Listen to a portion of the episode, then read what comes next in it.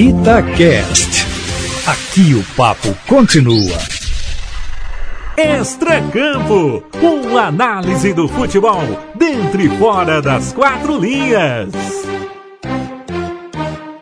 Estamos começando o episódio número vinte e dois do podcast Extra Campo e o nosso Valdívia nos deixou de novo, Queka Barroso. O chinelinho dele já deve estar tá careca, já tá com a sola toda gasta. É um Matheus, lá vai eu botar um é pi isso, já no início do episódio, mas a verdade é essa, eu não tenho outra palavra para Leandro Colombo, senão um verdadeiro.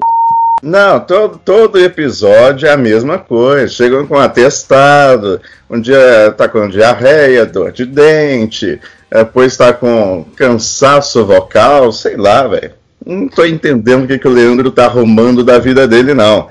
E aí a gente tem que ficar negando as faltas dele. Não, hoje, essa semana não dá. Aí ele participa. Fora isso, tá complicado. Mas nós temos uma substituta à altura. Nós temos, nessa semana, um elemento surpresa. Elemento surpresa! Natália Fiuza, seja muito bem-vinda, Nath. Ei, Matheus. Ei, Jéssica. Um prazer, uma alegria estar participando aqui com vocês. Eu que já venho ouvindo o podcast, agora é uma honra também poder contribuir aqui com vocês nessa discussão tão legal. Nath, eu vou fazer para você uma pergunta que eu faço para todo mundo que participa desse podcast. Quem é Natália Fiuza? Essa pergunta é difícil, né? Mas é interessante. Bom, eu sou mineira, sou jornalista, formei na Universidade Federal de Ouro Preto, sou fã de esportes, apaixonada por futebol desde criancinha e agora estou aí dando pitacos profissionalmente. Tá certo. Você fez uma coisa que eu nunca fiz na minha vida, que foi ir a Ouro Preto. Veja só, Ouro Preto fica o quê? Uma hora e meia de Belo Horizonte, né? Matheus, já te falei isso em outra oportunidade, que você é, é. uma farsa. Você é. morar em B H e nunca ter ido a Ouro Preto, você é uma farsa. É. Não, vergonhoso. Serra vergonhoso. Não conheço a Serra do Cipó, gente. Que coisa. Olha aí. Não, a gente vai ter que fazer um, um roteiro, Jéssica, para o Matheus, é. pegar as férias dele, só para ele conhecer todas as cidades aqui ao redor que ele ainda não conhece. Vai ser ótimo, vai Nath, ser bom. Ele faz isso no final de semana, no sábado. Vai não precisa nem de férias, né? Nem de férias. É verdade. Mas aqui, a gente tá, tá com um tema em discussão nesse momento no futebol mineiro, já vem sendo discutido desde que o Cruzeiro foi para a Série B, em meio àquela crise toda financeira, ética, é, futebolística, que é o clube empresa. E nessa semana o Cruzeiro fez até uma reunião sobre o assunto. A América também tem discutido é, se tornar clube empresa. E quero saber de vocês, essa é a solução? É, o Atlético tem uma situação peculiar que a gente vai comentar mais pra frente, né? Mas, Queka Barroso, como é que você analisa os clubes mineiros, Cruzeiro e América, né? É, discutindo esse assunto no momento? Bom, Matheus, para começar, a gente precisa dizer que o Clube Empresa é uma, uma narrativa aí que, para os clubes, o que ele seria na prática é acabar com essa má administração que a gente vê por aí e atrairia investidores, né? Ou seja, é basicamente profissionalizar a gestão dos clubes aí. Só que tem vários poréns dentro desse, dessa possibilidade que clube empresa é, traz. Para o Cruzeiro, essa opção vem em um momento de desespero. Para o América, vem como um próximo passo de uma gestão já construída, consolidada, ou seja, o Cruzeiro precisaria de ser clube empresa para acabar com a má gestão que vem aí de anos, enquanto o América vem para atrair investidores. Então são dois casos muito diferentes. Mas dentro do futebol a gente tem é, visto, principalmente fora do Brasil, já que isso está chegando aqui agora, que não é bem assim uma, uma resolução para os clubes, não. Na Espanha, por exemplo, que desde a década de oitenta isso é normalizado, não deu muito certo. Não à toa, os principais clubes de lá, que são Barcelona e Real Madrid, não são clube empresa. e são dos clubes mais ricos do mundo. Em contrapartida, outros clubes do país são clube empresa e a gente vê que a disparidade dos dois lá é imensa. E o outro que eu acho que todo mundo é, já torceu em algum momento na vida, quer dizer, aposto que o Matheus não, porque esse cara é muito do contra, mas todo mundo, todo mundo já torceu pro Milan uma vez na vida. Você já torceu, tá? O Milan, o Milan é meu eu time. Também tá. Eu Aí, também tá. Tá vendo? Mi, ó, Milan, ah. Eu quase sei a escalação do Milan de cor, aquele que eu, que eu acompanhava. Vamos ver. Dida, Cafu, Stan, Maldini. Na esquerda eu não lembro quem que era. Não sei se era o Serginho, o brasileiro. É, Gattuso, Pirlo, Kaká, Seedorf. O ataque eu não lembro, que eram uns jogadores mais ou menos. Mas eu acho que tinha o Ibra. Não sei se tinha o Ibra ou se era o Inzaghi. Eu, eu era Milan. Nunca gostei da Inter. Eu acho que era o Inzaghi. É. Nessa época aí. Era o Inzaghi, né? É. Uhum. Era o Inzaghi, sim. É, então, todo mundo já amou o Milan. Mas todo mundo desistiu do Milan justamente depois que ele virou clube empresa, que foi em dois mil e dezessete. E aí, não vou pa- falar palavrão, mas o clube praticamente acabou, né? Agora o Ibra voltando, tá dando um gazinho aí no, no Nacional, mas mesmo assim já não é mais o Milan que muitos amaram. Então, assim, essas, essas provas fora do Brasil mostram que nem sempre dá certo. E olha que a gente tá falando de lugares que investimento para o futebol é muito maior do que aqui no Brasil e que gestão no futebol é muito melhor do que aqui no Brasil.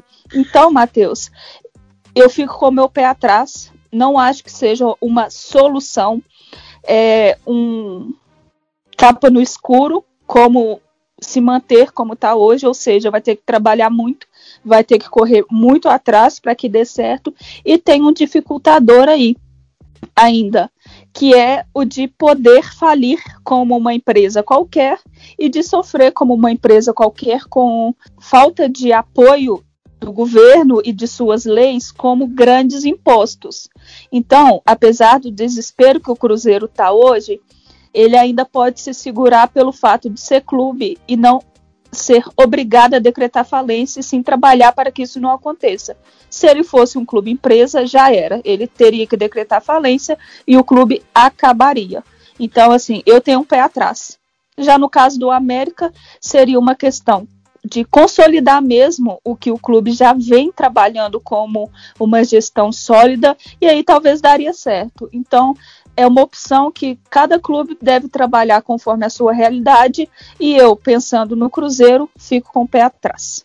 Natália Fiuza, você é, vê esse projeto de clube-empresa para América e Cruzeiro mais atrapalhando ou ajudando?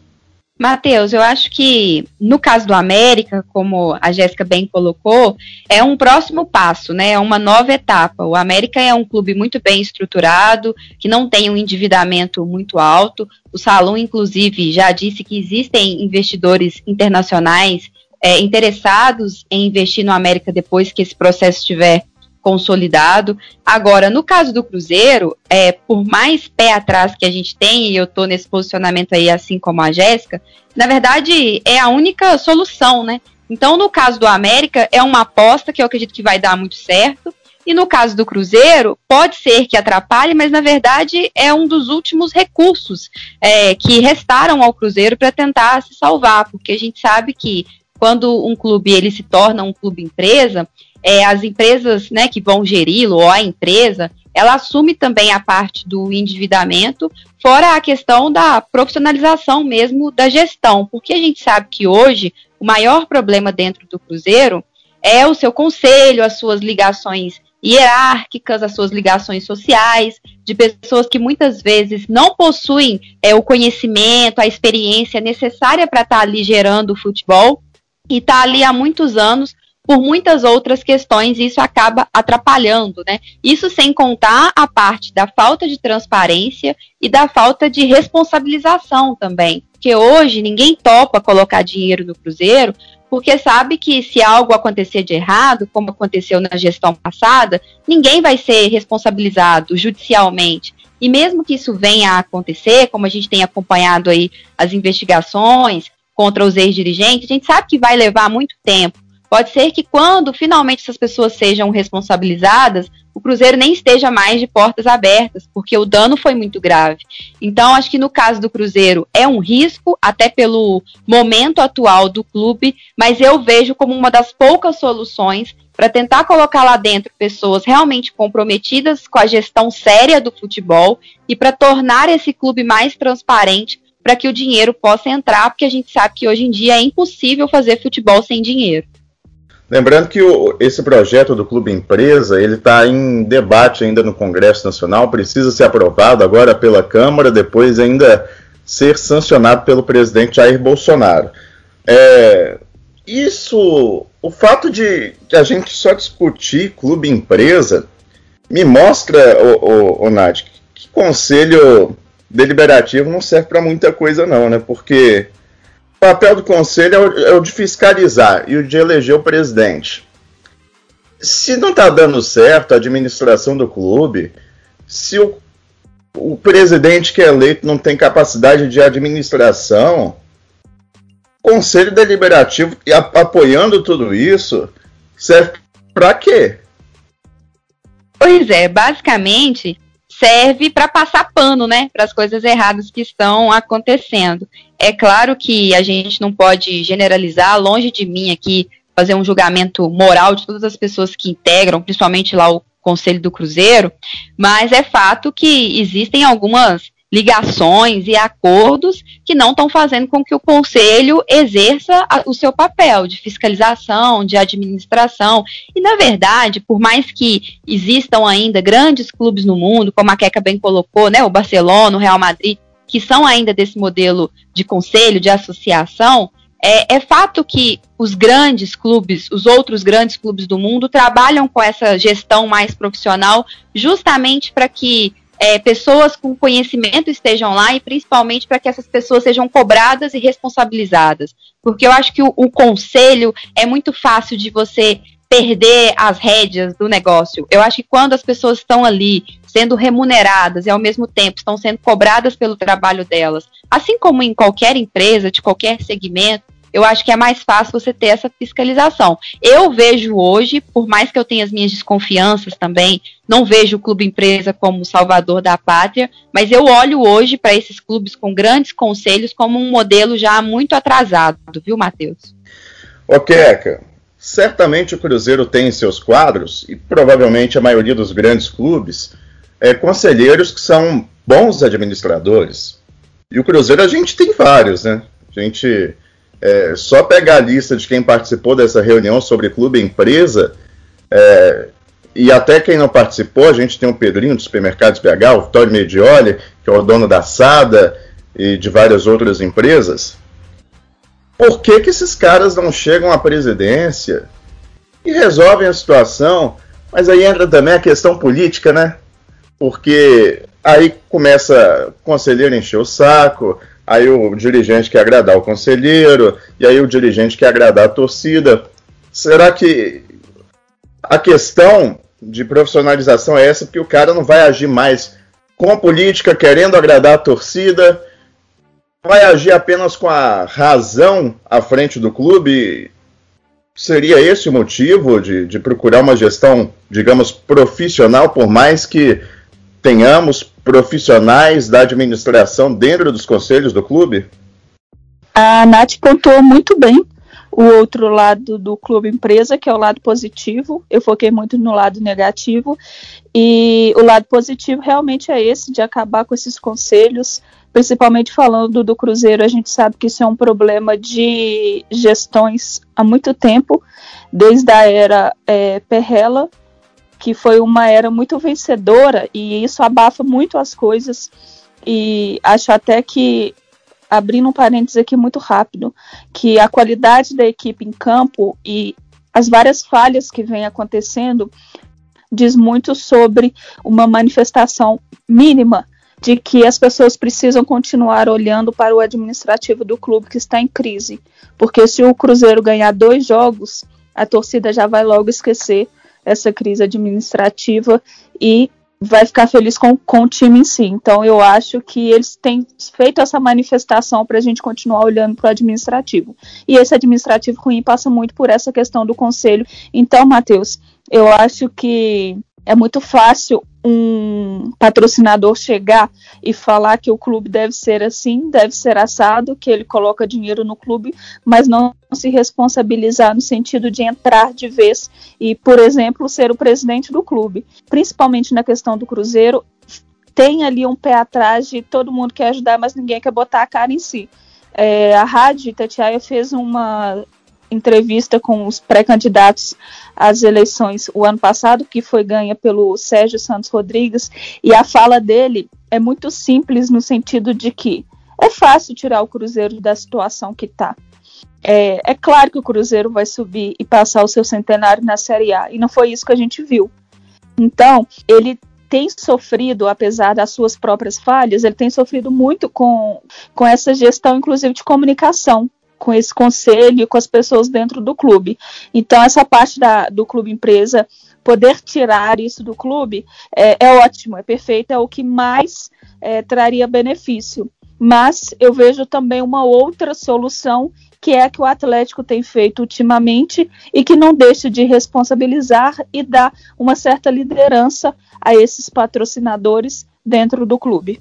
Falando sobre esse exemplo do Atlético, né, que hoje é gerido pelos chamados quatro erres, mas tem o Sérgio Coelho à frente desse grupo, pelo menos na teoria, é, para isso acontecer, o conselho tem que baixar a bola, tem que diminuir o nível de vaidade, tem que haver um consenso entre situação e oposição. É, o cara que é da oposição pensa diferente desses desses conselheiros, tem que ver que os caras estão lá para ajudar, eles estão colocando dinheiro, a cara para bater, estão se responsabilizando. Você acha que esse seria um caminho para o Cruzeiro é, tentar sair dessa crise, ou você acha que isso não daria certo?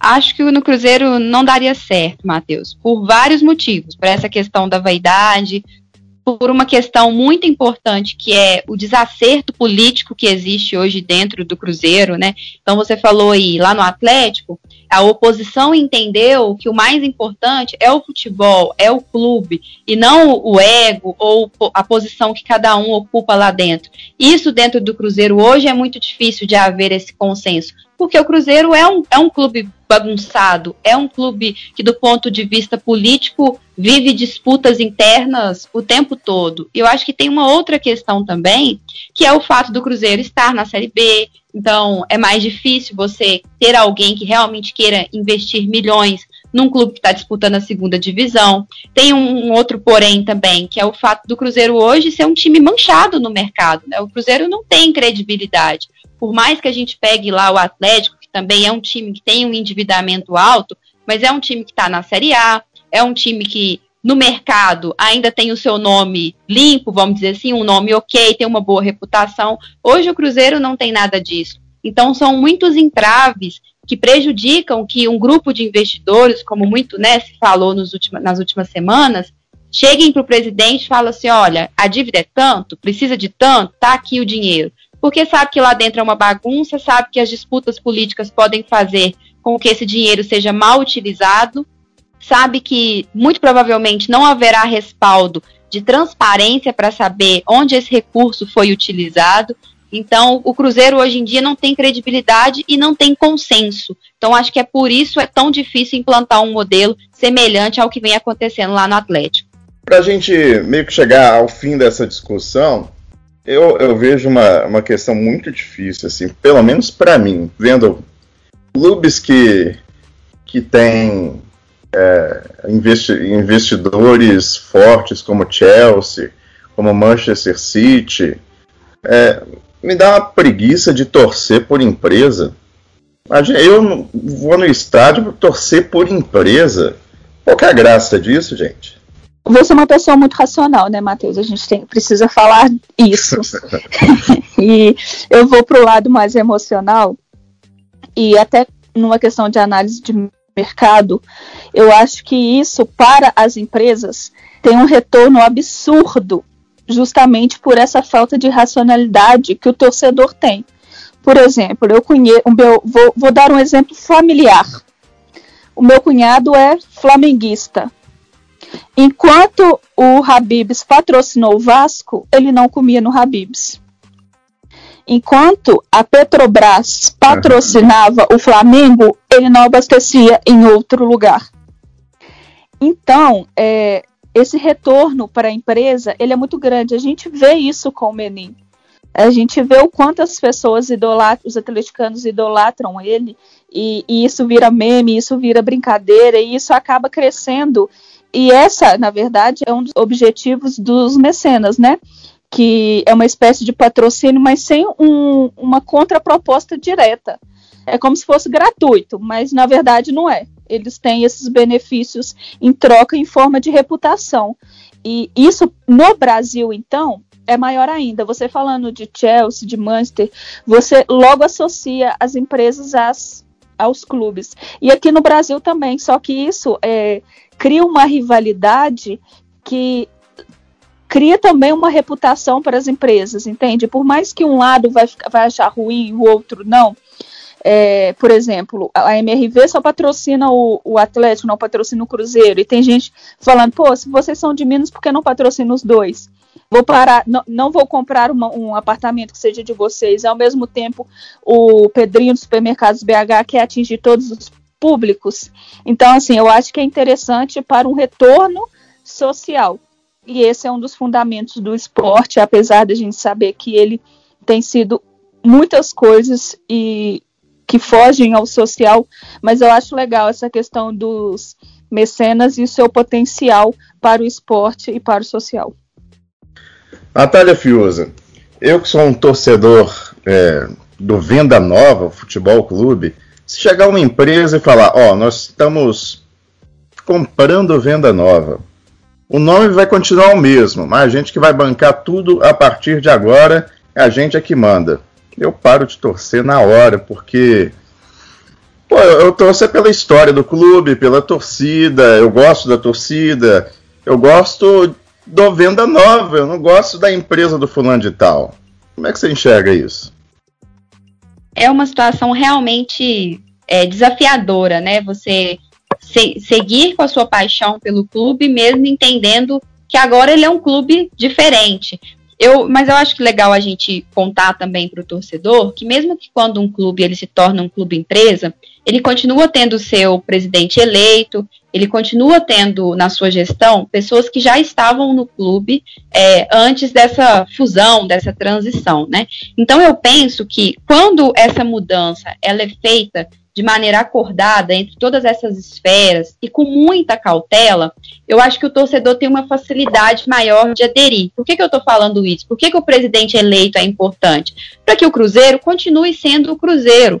É fato que o Sérgio divide opiniões e tudo mais, mas ele foi um presidente eleito, ele tem uma história dentro do clube, é ele que vai fazer com que o Cruzeiro mantenha as suas tradições, as suas cores, a sua reputação dentro do futebol, a sua imagem de La Bestia Negra. Eu acho que é, esse momento é um momento importante para que ele mantenha o que é o clube, a história do clube, enquanto a gestão do futebol, que é a parte do dinheiro, fica com, com quem entende de dinheiro, não é como dizem por aí que dinheiro atrai dinheiro, então deixa a parte do dinheiro com quem entende disso, e aí a parte do Cruzeiro vai cuidar do patrimônio do clube, que é as suas raízes, a sua história, o seu torcedor, mas isso precisa ser feito de uma maneira muito bem amarradinha, porque senão é eu tô que nem com você, se eu chego lá no meu time e eu já não reconheço ele mais, se eu olho para ele e eu só vejo a empresa que tá por trás, aí eu acho que a gente perde um pouco dessa paixão, né? Porque, como você disse, a gente gosta é do time,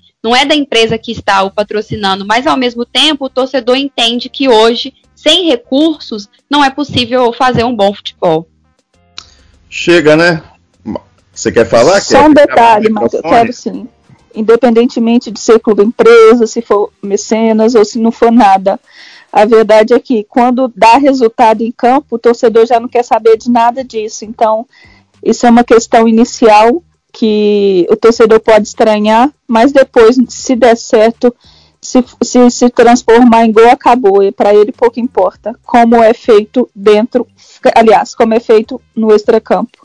O negócio é bola na rede e título chegando, né? Se isso vai bem, o restante vai bem também. Aos poucos a galera vai adaptando. O que não pode é ter gente dentro dos clubes acabando com a história do clube de certa forma, ao fazer uma gestão, muitas vezes até mesmo criminosa, né? Bora então. Terminamos mais um episódio do podcast Extra Campo. Nós temos um encontro marcado na próxima terça-feira. Até mais. Extra Campo, com análise do futebol, dentro e fora das quatro linhas. Itacast. Aqui o papo continua.